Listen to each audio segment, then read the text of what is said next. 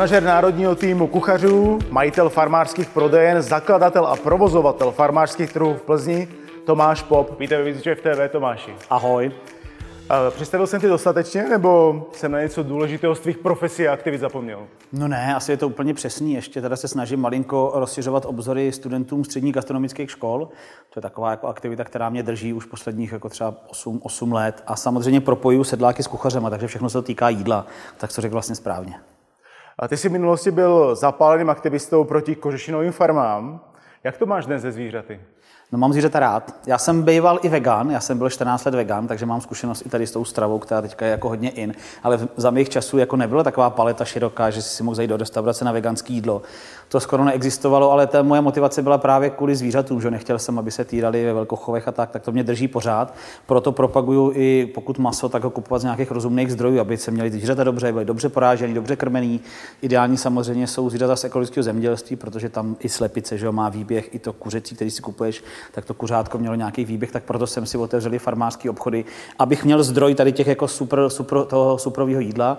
A s tím souvisí i farmářský trhy, takže mě vždycky jde o to, abych se dobře najet takže to byl můj sen, že mít klíče od, od kvelbu, do kterého si zvlezeš a vezmeš si, co potřebuješ. A vždycky to má jako super kvalitu, takže o to mě šlo. Takže to vlastně je pokračování té linie. No. To mě právě zajímalo, že vlastně jestli to pokračování nebo navazuješ na to, uh, protože jsi aktivní na těch farmářských trzích, jestli máš třeba nějaký zvláštní etický kodex na tohle. To mám, no, jako ten, ten kodex jednak je nějaký kvalitativní, kdy ale v té kvalitě já to chápu i tak, že chci vědět, jak to zvíře, pokud se bavíme o tom mase, Jasně. jak se to zvíře na té farmě má. Jo, to je pro mě hrozně důležité. Takže u mě třeba, když beru nějakého řezníka na trh, tak pro mě jsou nejlepší řezníci, kteří mají vlastní chov, to znamená, že jsou to fakt sedláci, kteří mají vlastní chov, nechají si třeba zvířata porážet, hmm. ale zároveň si je zpracovávají. Potom je normální řezník, který nakupuje nějaký maso a tak, a tak, tak jsou taky kategorie. Ale pro mě gro toho trhu jsou právě farmáři, kteří si sami ty zvířata chovají a u všech jsem se byl podívat, jezdím tam pravidelně, jsme doma přátelé, takže to právě dává docela smysl. A i tak to začínalo, jak vůbec začínaly ty farmářské trhy? Ty jsi opravdu jako objížděl ty farmáře a snažil jsi se s nimi navázat kontakt a domluvit se, aby za tebou jeli na ty trhy? Nebo a byl vůbec hlad po těch trzích? Hele, to bylo, to bylo takový dřevní doby. Já jsem začínal v roce 2008, kdy Aha. ještě farmářské trhy tady moc jako nefungovaly. A my jsme zkoušeli dělat taky biojarmarky. To znamená, že jsem fakt udělal trh, kde bylo třeba jo. 40 prodejců a všechno to bylo ekologické zemědělství. Jo, nebyl tam žádný dovoz, byly to pěstitelé zeleniny, chovatelé, chovatelé zvířat a tak. A tam už jsem viděl, že ten hlad potom je, ale já mám ještě neziskovku, která se jmenuje Envic a my v té neziskovce vždycky jsme jako eh, řešili ty ekologické témata, jako jsou pasivní baráky, jo. energetika, voda, klima. A já měl na starost zemědělství. A my jsme chtěli napsat takový projekt, který bude seznamovat lidi s tím, jak dobře jíst, kde nakupovat potraviny. Tak eh, v roce 2009 jsme ho připravili, napsali, dostali jsme nějakou jako drobnou dotaci od města Plzně, od nadačního fondu Zelený poklad. A součástí toho projektu byly trhy v roce 2009. Ano. A najednou v roce 2010 začala dělat Michopolu, že první trhy v Klánovicích a my už jsme měli ten projekt jako rozběhlý, měli jsme na jaře a začal obrovský boom farmářských trhů v Praze. A byl hrozný problém dostat do Plzně, aby pochopili, že i v Plzni budou mít skvělý kšeft. Takže jsem ty sedláky objížděl, přemlouval je. Jako ten trh je vlastně o vztazích. Ty musíš mít jako ty sedláci jako moc nedůvěřují lidem, ani těm hospodským, takže je to jako taková dlouhodobá práce. No a dneska je to ve stavu, kdy vlastně jsme, máme nějakých třeba 80-100 prodejců, který různě točíme. Hmm. A to mi... Jako byly to dřevní doby, kdy jsem třeba i do těch obchodů si pro ty produkty jezdil. Já jsem musel třeba do Abra tam pro Sýrii, protože mi to jim nepřivez. Dneska už je to taky dneska ty sedláci se přizpůsobili, normálně nás zaváží a musím říct, že za posledních třeba pět let jako vznikla spousta jako moc, moc zajímavých farem. No a jak vlastně pak eh, probíhá ta selekce už konkrétního trhu? Eh, vybíráte to nějak tak, aby se měli pokrytý celý sortiment, aby tam neměl na jednom trhu třeba 10 vinařů a 8 květinářů třeba? No, jasný. Tohle je taková alchymie, no. Tohle, tohle to, kdo si dobře nenastaví, tak pak tam nejsou spokojení ty prodejci. Že? Takže já to mám tak, že ví, že už ten můj trh, co máme v Plzni na náměstí, tam je třeba 60 stánků yeah. a vím, že to už živí 6, 6 řezníků. Vím, že tři pekaři jsou v pohodě, vím, že stačí jeden vinař. Já vím, že stačí jeden včelař, jakože nemá cenu to, to nafukovat, aby byli spokojení. A rozdíl mezi třeba Plzní a Prahou v těch trzích je v tom, že v Plzni fakt tam lidi chodí nakupovat na celý týden. Jo? Že není to hmm. tak, že by tam přišli na snídani. My tam vlastně občerstvení máme jeden stánek s kafem a s nějakýma koláčema. A takže já z toho nedělám jakoby jako úplně společenskou událost, když taky ten rozměr tam je a de facto o nákup těch potravin. A to tam vidíš, že ty lidi mají dvě, tři tašky, tašky na kolečka, dají to do auta, jdou si se nakoupit. Dokonce si jezdí pro brambory na uskladnění a tak, takže ten plzeňský trh je fakt jako v kšeftu. A kdyby se zeptal nějakých sedláků, kteří k nám jezdí, tak by ti řekli, že tam je jako skvělý kšeft. A e, jsou pro tebe e, trhy regionální záležitosti, nebo ti, ti třeba nevadí, když e, vinař z Moravy přijede do Prahy něco prodávat? Já to mám tak, že 70% těch prodejců zhruba, možná až 80 je z plzeňského kraje, protože my tam fakt máme všechno. Máme tam zeleninu, máme tam maso, ryby, mléční výrobky, kozí, ovčí, kravský, takže tam je vlastně téměř všechno. Ale jezdí tam třeba i z Polabí, že jo, rodina Kosku, který, který k nám do Plzně jezdí už 30 let hmm. prodávat zeleninu, takže jezdí k nám na trhy. Máme tam vinaře z Moravy, ale třeba jako neberu tam překupníky, že jo? takže když někdo je, jako mi tvrdí, že je vinař a prodává hmm. víno z pěti vinařství, tak to je prostě nesmysl. Takže já radši vezmu jednoho vinaře, malého, který tam, který tam prodává a vím, že to je vinař. Já jsem třeba se dlouho, dlouho bránil být tam i nějaký zahraniční zboží. Hmm. Já jsem to jako nikdy nechtěl, ale pak eh, máme v Plzni nějakého francouze, jmenuje se Michael Bernon a on je sírař vyučený. Teďka se domlouvá, jsem nějak propojil s jedním sedlákem, tak možná u něj bude pracovat, ale on celý léta prostě vozil síry z jednoho regionu a chtěl na trhy. Já jsem říkal, já tě tam prostě nechci, protože mám tady farm, farmu Držovice, já nevím, dřevec a tak. A pak jsem teda nechal hlasovat lidi na Facebooku a oni ho tam chtěli, takže tam už asi tři roky jezdí, ale jinak jsem se tomu vždycky bránil. Chtěl jsem to mít takový puristický, že tam prostě bude jenom lokální, lokální sezónní jídlo. No. Což a nakonec jako lidi si řekli, no, že jsem možná moc fanatický, tak jsem ho tam zařadil. Takže. A jako mám rád, ale jenom prostě šlo o to, že to není jako výrobce. Že? Jo. A jsou pro tebe mm, trhy, farmářské trhy e, e, vlastně nějaký mezistupeň e, před těma farmářskými obchodama, nebo, nebo jsou to úplně dvě různé věci a nevnímáš to takhle, že by to byl nějaký proces? No, já, my, jsme, my jsme ty obchody otevřeli s kolegyní v roce 2011, takže hmm. vlastně budeme slavit 10 let, už jsme měli ten, ten první obchod.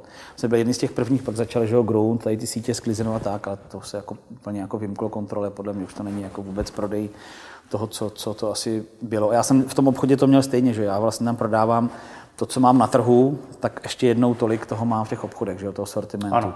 Takže jsou takový farmářský trhy každý den. Takže nejdřív byly trhy a až pak jsem otevřel obchody. Takže ty sklizeno a ty podobně, myslíš, že jsi to vymkl kontrole, že to nemá. No, jako... prostě, jako tam už se prodávají banány, citrony, pomeranče, už je to prostě, už to neříkají, že jsou to farmářské potraviny, už je to kvalitní jídlo jako z Čecha, ze světa, tak asi a navíc tam... ještě ta jsou taky tendence jako skupovat farmy, což je jako mě úplně proti srsti, protože já jsem nikdy nechtěl vytvářet nějakou síť cel, celorepublikovou, protože to má být přesně potom, že ten člověk, jak s hospodou. Prostě baví tě to, dělej si to, ale věnuj se tomu.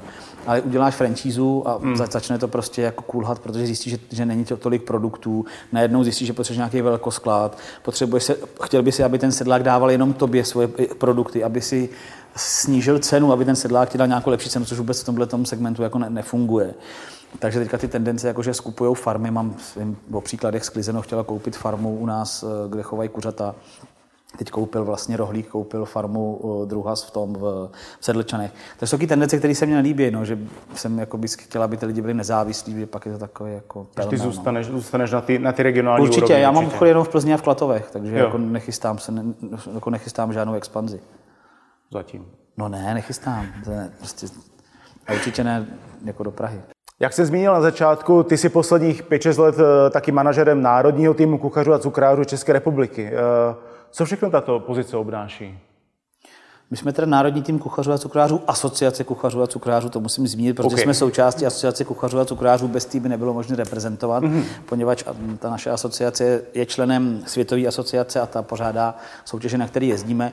Obnáší to hlavně schánění peněz, organizování tréninků, přípravu na cesty. Ono to vypadá jako, že to není moc práce, když máš jednu, dvě soutěže v roce, nebo za ty čtyři roky máme takový vždycky olympijský cyklus, tomu říkáme, to znamená, že olympiádou to vrcholí. Máme kuchařskou olympiádu, kam pravidelně jezdí, jezdí národák už jako 30 let. Hmm. Tak je to, je to asi o tomhle. No. Já tam mám ještě kolegu Petra Starýho, se kterým máme teďka tu pozici takovou rozdělenou, takže scháníme hlavně peníze, scháníme eh, dáváme dohromady cestu, tréninky, že jo, musí se i ty pokrmy nějak připravit, tak je to jako, jako jakákoliv jiná, třeba jako mají kopačky reprezentaci, tak mají manažera, tak to je asi, asi podobná práce podle mě. A jak se skání eh, peníze na fungování takového týmu? Podporuje vás nějak stát? Stát nás nepodporuje, nějak krom asi Czech turismu, který dává jako nějakou, nějakou zlatku, nebo dával, dávají pořád, ale jsou jako drobní, takže většinou to firmy z gastronomie, když jste národák? No, tak ono tak to je prostě třeba ještě hruba budoucnosti. No. Já, by, já, si myslím, že by to mělo být spojený takže kuchařský národák je navázaný na ministerstvo zemědělství. Hmm. Že by tam měla být jako užší spolupráce a to bych hmm. i v asociaci chceme víc tohle provázat, protože vlastně je to vlastně pěkně vidět v muzeu, kde máme Národní zemědělský muzeum, kde máme tělocvičnu, tam chodíme trénovat. A tam to přesně tak je, že to je nějaká pyramida to zemědělství. A na vrcholu je ta gastronomie. A takhle to je i v tom muzeu, že na vrcholu toho zemědělského muzea je naše tělocvičná. A takhle bych chtěl, aby to bylo vnímané i na tom ministerstvu zemědělství. Takže na to nějak není. dlouhodobě pracujeme, ne, zatím, zatím to tak není. No je to těžké, no, oni tak jako peníze můžeš tam dostat asi jako z, z, regionální potraviny ideálně, ale tam se to rozdělí přes agentury, takže to je o něco složitější, ale jako nevzdáváme to, no, bojujeme dál. Takže vlastně něco jako e, vypisování grantů a podobně tam to nefunguje? Projekty, ne, to tak to ne, to, to by ani bychom nemohli splnit, že jo? tam to jde o to, aby nám někdo dal peníze, řekl nám tady reprezentujte a to pak umíme. My samozřejmě pro ty partnery děláme spoustu aktivit, jako to není tak, že bychom dostali peníze, ale pro ty partnery vaříme, děláme pro ně produkty, takže je to jako oboustranně výhodná spolupráce. Pokud by někdo chtěl, tak samozřejmě může vozvat a za nějakou zlatku se stát partnerem Partner. národního týmu. No a jak se pak eh, financuje třeba výjezd do Singapuru, o kterém jsme spolu mluvili? Co všechno eh, si musíte hradit sami? No všechno. Jako Naprosto všechno, no jasně, tak to odletenek, tak samozřejmě partneři, třeba mm, Svejkáč, že jo, s Gastro nám pomohl tím, že nám tam zařídil, že nám poslal paletu vlastně inventáře. Potřebuješ inventář svůj, že si na něco zvyklý, takže ty věci se museli poslat, poslat samozřejmě letadlem. Ale od letenek, ubytování až po nějaké jako stravování tam, nákup surovin, že suroviny si nakupujeme sami na, v místě, to nedostaneš od, od, od sponzorů. Aha. To musíš nakoupit tam, samozřejmě dostaneš nějakou kompenzaci. Já nevím, když vaříme těch 110, 110 porcí tříchodového menu, tak dostaneš já nevím, kolik to vychází, třeba dostaneš nevím, 10 euro, 10 euro 12 euro za, za, za, za tu jednu porci. Mm-hmm. Takže to pokraje jako jakž takž náklady, ale v tom Singapuru to bylo obzvlášť složitý třeba se skáním ryb, jo, jakože makrela, takový ty jako ryby z těch severnějších moří, tak tam bylo pro, problém, jako se nasehnali jsme, ale na, nacestovali jsme se docela dost taxíku. Takže tyhle ty všechny náklady si musíme hradit sami. No a pak ta samotná olympiáda, taková kuchařská, to probíhá jak? Protože já nemám, nemám o tom moc představu. Kolik to dnů to třeba trvá? Olympiáda většinou trvá, myslím, čtyři nebo pět dní, s tím, Aha. že máš dvě disciplíny.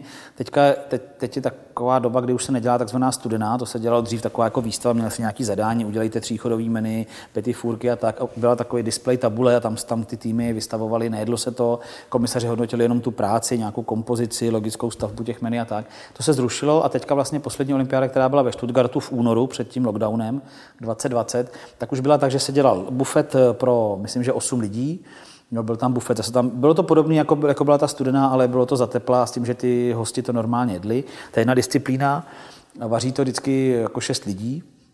A druhá disciplína je příprava tříchodového menu pro 110 osob. Hmm.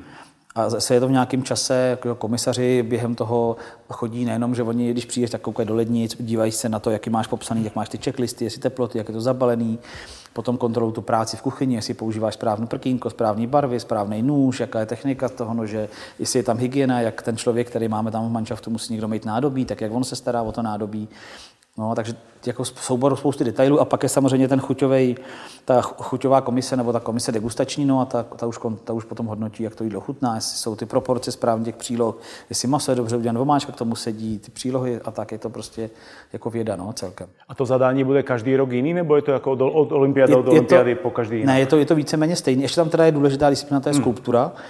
Tu dělá Iva Roháčová, takovou krásnou skulpturu. To vždycky je největší problém je jako převést, takže to je vlastně skulptura cukrářská, která je z jedlých materiálů. No a je to zadání hodně podobný. Jo, že to je velice obecné. To tříchodový menu máš třeba, že na předkrmu použijte rybu a mořský plot, na hlavách nějakou rybu a desert prostě, ať, se, ať, ať tam jsou vidět různé techniky, textury a, a, a suroviny, jinak to zadání je hodně obecné. To mě právě zajímá, že jak se pak do toho promítají třeba, jestli se vůbec promítají aktuální gastronomické trendy. Jo, to určitě, to, to, se, to se samozřejmě promítá, ale zase my jsme zjistili, že je dobrý držet se nějakých jako základních postupů i chutí že ty komisaři nejsou jako úplní mladíci, jako že, že by šli úplně jako s nějakýma světovými trendama. Aha. Ale ono to možná je dobře, protože tam jako je potřeba ukázat jako tu, tu, tu techniku a to, to, to, to, zpracování jako těch surovin. Ta vomáčka musí je prostě špičková, to, to, je, to je důležitá věc. Takže se držíme jako by spíš, uh, úplně neexperimentujeme a ani žádné z těch týmů jako se nepoužije na experiment. To nemá smysl jakoby tam jakoby jít nějak ne. Jako hodně progresivně. No, to, to myslím, že ne. Ale jako třeba vidět, takový trend, že dřív se všechny masa prokrajovaly, dělají se rolády, galantiny a tak, a tak od toho se upouští a ten sval zůstává jako celistvý a k tomu pak jsou různé doplňky, ale že tohle si myslím, že je jako cesta, že když máš dobrý maso, třeba halibuta, tak ho neděláš, neděláš tam žádný čičarády, prostě dáš tam kus halibuta a pak tu práci ukážeš jako na těch, na těch vedlejších komponentech. A nějaký akcent na sezónnost, lokálnost? Něco jo, tak to, ty severský týmy jako v tomhle jedou, my se hmm. taky jako samozřejmě snažíme, ale ono to je těžké, když to, když to menu trénuješ celý třeba, třeba dva roky a pak olympiáda je v zimě, v únoru, no tak jako víš to, tak ono s tou sezónností je to jako složitý, že? takže buď to teda tu sezónnost bereš, že dejme, to, dejme tomu, že jsi to nevymyslel v létě, no a musíš přemýšlet o tom, že to budeš vařit v únoru. Že? Ano. Takže v tom to je složitý. Ale jsou týmy, jako třeba fakt jako ty Švédové, Norové, který to mají k tomu zpracovaný i materiály. My jsme se vždycky snažili narazit to na nějakou jako zajímavou historickou období, takže měli jsme Karla IV. jednu, jednu prezentaci, což bylo fakt super. Jsme eh, spolupracovali s uměním ústavem, uh, Ústav umění a designu v Plzni, tam mm-hmm. je mhm. velká fakulta, a ty nám dělali porcelán na toho Karla IV. Jako, tak to bylo super, že oni vlastně vzali svatvácovskou korunu, vyndali z ní ty kameny a podle těch tvarů těch kamenů dělali talíře a my jsme na to potom prezentovali právě tu studenou, takže to, to bylo skvělé. Takže se snažíme, pak jsme měli kubismus, že dělal nám Tibor Mužík se Svejkáčem, nám dělali betonový, betonový porcelán, který měl takovou kubistickou strukturu a ta se odrážela pak v zrcadlech, my jsme měli postavit na zrcadlech. Takže se snažíme se jako taky vždycky tu prezentaci mít nějak jako tématickou.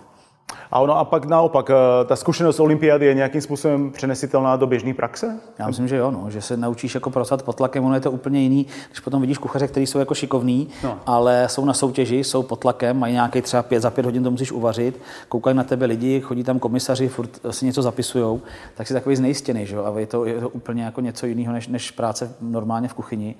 A myslím, že to jako toho člověka vycvičí. No. Hlavně vidíš v ostatní týmy, jak pracují, je tam spousta jako fines technik, který může okoukat. Eh, s kamarádi se s těma lidmi, můžeš za nimi jet na stáž, jo. myslím, že to otevírá obzory. Kdo vůbec eh, tvoří komisi? To jsou komisaři, kteří jsou certifikovaní od VAXu, od Světové asociace, jsou to většinou kuchaři, kteří mají odsoutěženo a docela se to jako musím říct, že se to i gen, trošku jako generačně obměňuje, že už tam jako nastupují i, i mladší komisaři, že, že, ty dětkové jako postupně, co který měli jako velké zkušenosti, mají, tak prostě jako jdou, jdou dál a jsou to lidi z celého světa vlastně. To, to si uděláš zkoušky, pak musíš projít nějaký soutěže, No a pak můžeš se dostat i na olympiádu a hodnotit. Začínáš třeba na juniorech, pak se dostaneš na seniory a tak. A jsou to tam, myslíš, normální kuchaři jsou to, z praxe? Jo, jo kuchaři, kuchaři, cukráři, jsou to normální Ne kuchaři. teoretici? Ne, ne, ne. A myslíš, že sledují olympiádu třeba zástupci Michelin Guide nebo The World's 50 Best Restaurants? Nevím, ale dost, dost těch kuchařů v těch nároďákách jako jsou jako špičky v těch svých zemích. Jak, jak třeba hele, Norové to je postavený tak, hmm. že Norové vzali juniory, juniorský tým bývalý, zavřeli je prostě na ty dva roky do, do studia a cvičili je seniori, jako lidi, kteří v tom Norsku se prostě semkli a řekli, prostě my to chceme vyhrát a vyhráli to. Takže to je jeden přístup. Pak máš přístup, kde jsou tam kuchaři, kteří jsou ve svém oboru jako špičky, šéf kuchaři, a taky jako to má nějaký smysl. Ale jako když chceš na těch soutěži uspět, tak fakt to musíš mít nadrilovaný. Jo. Tam je potřeba přesně vědět, kdy, kdy co děláš, jaký, jaký to je množství, co se ti může stát za, za, za potíž a být si fakt jistý. No. Takže nevím, Michelin asi jako to nesleduje, protože ty sledují zřejmě uh, že jo, Bokis d'Or, to si myslím, že asi pro ně jako, jako velká, velká soutěž, ale řekl bych, že i ta olympiáda jako celkem sledovaná je nebo navštěvovaná, takže těžko říct. Takže vlastně eh, odpověď na to, eh, proč třeba jako poslední roky vyhrávají zástupci eh, severských krajin, je právě v tom, že oni se opravdu tomu takhle věnují. Jo, myslím, že to je i o tom přístupu, no, že my jako Česká, ne, že bychom to nemohli vyhrát, že ten úspěch Singapuru ukázal, že jako na to máme, ale de facto o to se soustředit a, a jako trénovat. No. A když eh, jako musíš chodit do práce, že jo, hmm. většina členů, my to nemáme jako placenou práci, takže všichni chodí do práce, takže musíš na ten trénink najít nějaký volný čas. Když to v těch severských zemích neříkám, že to je úplně ve 100% případů, to, to jako nechci asi říct, ale i ta nátura severská je taková, že prostě to na drillu, a když to umím, tak to umím. Když to my to dvakrát zkusíme, ale ono teď to umíme, tak ono to půjde. Hodně improvizace, jako, na to jsme samozřejmě jako kubelíci, že jo, ale ten, ten drill prostě mají ty američani, severani, tak mají, mají trošku dál. Takže co pak stojí za úspěchem vaším třeba v tom zmíněném Singapuru talent? Tam si myslím, že, že, ne, tam si myslím, že to drillování, že tam nám hrozně pomohla ta tělocvična, co máme v muzeu, kde jsme fakt trénovali, myslím, že trénovali jako úplně nejvíc, co se kdy trénovalo, hmm. že si na to všichni udělali čas a nějak, nějak to jako cinklo, no, takže to jako souhra různých jako okolností, ale ty severani to mají postaven takhle, že se fakt hodně trénuje, no, že je to i o penězích samozřejmě, když potom můžeš zavřít prostě 10 lidí do, do tělocvičny, aby tam fakt drillovali, tak se to musí někde projevit. No jo, ale hm, pořád jako mluvíme tady o tom úspěchu, ale eh, vliv na ty komisaře prestižních gastronomických průvodců, o kterých jsme mluvili, to jako očividně nemá. Tak eh, Dokážeš si vysvětlit, proč není Česká republika v jejich hledáčku trošku víc? Tak asi protože jsme považovaní za prales, no, jako všeobecně pořád, jak, víš, jakože... Vyhráváte Singapur? Ne, jako to, to, to samozřejmě, ale tak to se takhle nemyslel. To je asi nějaká jako složitější otázka. Tak to je, možná ta gastronomie soutěžní je trochu jako jiná než ta, než ta normální, ta restaurační. Že? A jako ty komisaře z Michelina asi nezajímá, že Česká republika dosáhla nějakého úspěchu, chtějí vidět, co od, předvedou v té hospodě. Takže takhle to. To je asi jako, proč se nenakupuje víc fotbalistů z České ligy, když jsme byli v 96. celkem úspěšní na euru, že jo? Počkej, ale 96. Nebo hokejisti, jako to možná je to i o té lihni, že jo, talentu, já nevím, třeba teď, jak jsme jako nějak, v nějakém útlumu a třeba se zase zvedne, čert ví. Ty jako manažer zasahuješ do výběru členů týmu? No, to je jasně, no, zasahuju. A jaká jsou kritéria, jak se takový člen vybírá? No je to tak, že my teďka zrovna aktuálně budeme dělat takový jako výběrko, potřebujeme tak dva, tři nový lidi do nároďáku a to prostě bude tak, že vypíšeme nějaký pravidla. V tělocvičně v Národním zemědělském muzeu to odvaří to, co jim připravíme a pak budeme vybírat. Že Takže budeme koukat, oni se přihlásí a my budeme prostě koukat, jak pracují mrkneme se na to, jak to, jak to, jak to umí technicky, jak, jak, jak to poskládají to jídlo, bude to nějaké jako jídlo, kde budou muset ukázat trochu techniky a zároveň nějaký jako skills, takže takhle, takhle normálně to, to je. Ale já jsem ten tým zdědil v roce 16 a většina těch kluků a holek tam zůstala. Obohatili jsme to o Helču Fleglovou, že, což byl velký, to byl taky dost velký rozdílový bod vlastně toho, proč jsme uspěli v Singapuru a i pak i, i v tom Lucembursku, kde jsme vlastně byli osmí, a což byl jak úplně asi největší úspěch, tam byli vlastně úplně byl celý svět a byli jsme v první desíce. Mm-hmm. To osmý místo v toho Lucemburska má asi ještě větší váhu a od té doby nás zdraví jako i ty severské týmy a už se s náma jako počítá.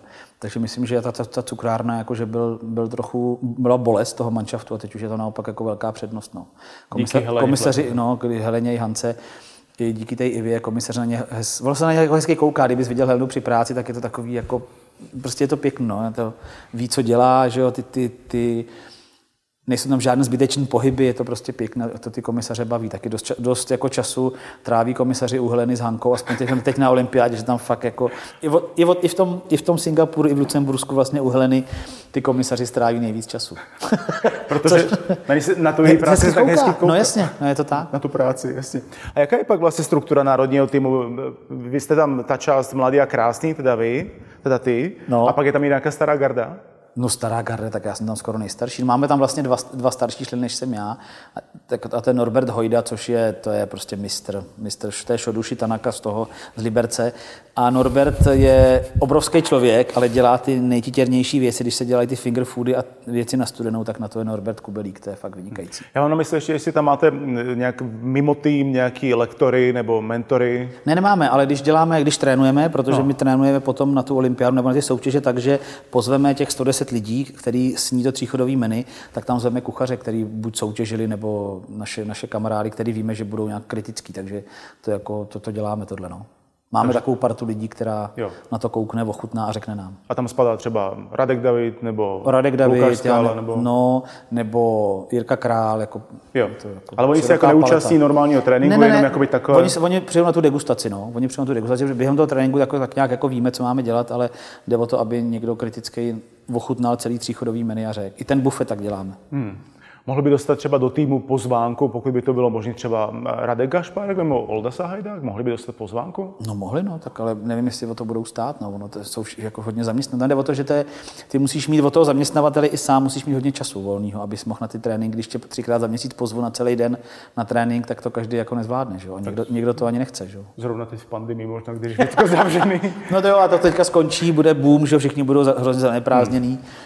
A nám teďka vlastně začíná olympiáda, bude za, za tři roky, že jo? příští rok bude Lucembursko nejspíš, pak jo. Singapur, takže... Jenom spíš jako jak moc je to třeba jako týmová hra, nebo jak moc jsou jakoby někteří kuchaři solitéři třeba, že jo? Ne, tak je to otevřený, tak jako tomu ten člověk musí samozřejmě toho týmu nějak zapadnout, nějaká chemie, ale tak to se, to myslím, že ten tým jako je otevřený, že tam nejsme žádní jako blázni, všichni se mají celkem rádi a zapadne, jako je tam stranda, zábava, ono to není jenom o, o, tom, není to jenom o, o té tvrdé dřině, takže jako kdokoliv, kdokoliv bude chtít, tak samozřejmě se může přihlásit.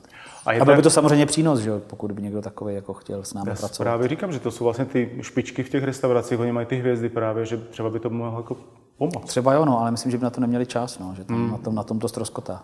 A jak je to třeba eh, u vás? Je to jak u sportovců? To znamená, že když vyhráváte, tak třeba ty sponzoři jsou hmm, hmm. štědřejší? Je to tak, no. Je to tak, že když se daří, tak je to samozřejmě to pomůže, no, dost. Ale je to i o tom, jako v nějakých osobních kontaktech. Ten člověk to musí věřit, musí to mít rád, tu gastronomii, chtít to někam posouvat, že jo? takže je to jak kdy, ale samozřejmě ten úspěch tomu nahrává, pomáhá. A má tato, jak jsme říkali, ta pandemická situace, eh, má nějaký dopad na národní tým kuchařů a cukrářů? Myslím, že bude mít dopad, no, že bude těžší schánět peníze od soukromých subjektů, takže budeme muset víc jako tlačit na stát, aby nám pomohl. To si myslím, hmm. že asi přijde.